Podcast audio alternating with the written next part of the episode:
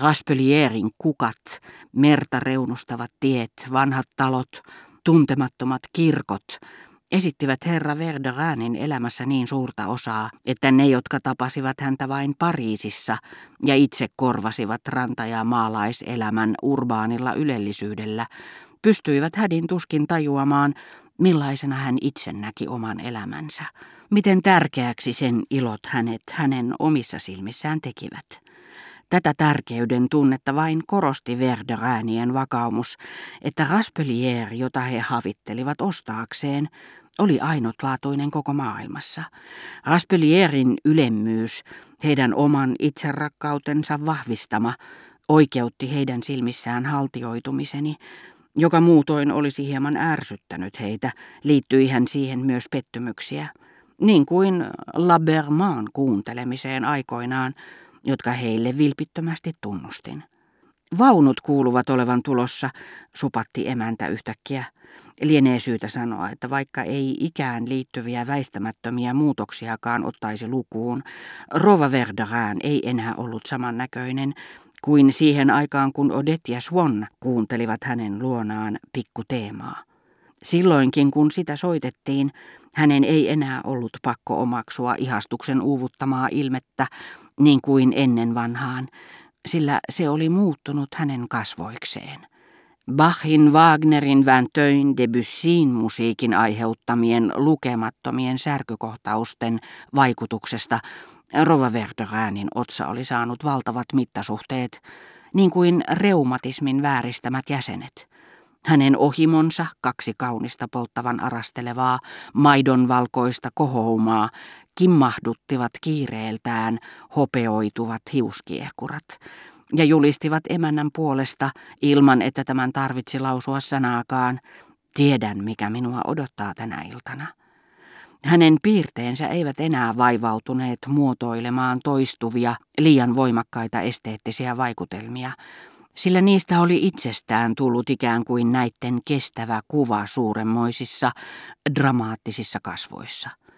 Alistunut tyytyminen vuoroaan odottaviin, kauneuden synnyttämiin tuskiin ja rohkeus, mitä tarvittiin säälliseen pukeutumiseen, kun vasta oli toipunut viimeisestä sonaatista, saivat aikaan, että julmintakin musiikkia kuunnellessaan Rova Verderään säilytti kasvonsa ylenkatseellisen ilmeettöminä ja nieli salassa tavanomaiset kaksi lusikallista aspiriinia. Siinähän he ovatkin, huudahti herra Verderään helpotuksesta huokaisten, nähdessään oviaukossa Morellin ja herra de Charlyn hänen takanaan. Paronin kannalta päivälliset Verderäänien luona eivät olleet seurapiiritapahtumaa, vaan vastasivat vierailua huonomaineisessa paikassa, niin että hän ujosteli kuin lyseolainen, joka tulee ensimmäistä kertaa bordelliin ja kohtelee sen emäntää ylen määrin kunnioittavasti. Niinpä herra de Charlyn tavanomainen halu vaikuttaa kylmältä ja miehekkäältä väistyikin, hänen oviaukkoon ehtiessään ja teki tietä perinteelliselle kohteliaisuudelle, joka herää heti kun ujous vie pohjan teennäiseltä asenteelta ja turvautuu silloin alitajunnan apuun.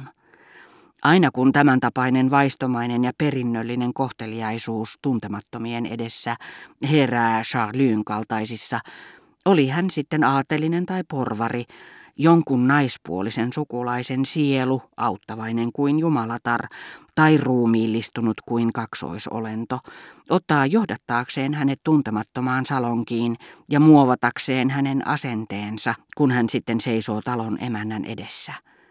Tietty nuori taidemaalari, hurskaan protestanttisen serkun kasvatti, Tulee sisään tutiseva pää kallellaan, kädet kuviteltua muhvia puristaen, ja serkun hahmo, hänen suojeleva läsnäolonsa auttavat ujoa taiteilijaa ylittämään ilman aukean paikan kammoa ansoja vilisevän alueen, joka erottaa eteisen pienemmästä salongista.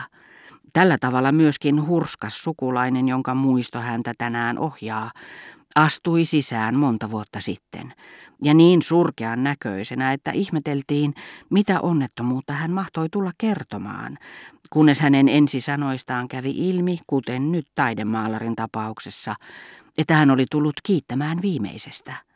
Saman lain vaikutuksesta, joka säätää, että elämä toistaiseksi tekemätöntä tekoa edesauttaakseen, alistaa palvelukseensa, käyttää hyväkseen, vääristää alituisen prostituution merkeissä menneisyyden kunnioitetuimpia, joskus myös pyhimpiä, joskus vain viattomimpia peruja, niin perin erilaisen hahmon kuin se silloin synnyttikin, Rovakotaarin veljen poika, joka murehdutti perhettään naisellisilla tavoillaan ja ystävillään, astui aina sisään ilon innoissaan, ikään kuin olisi tullut yllättämään teidät perinnöllä, hohtaen onnesta, jonka syytä olisi ollut turha udella.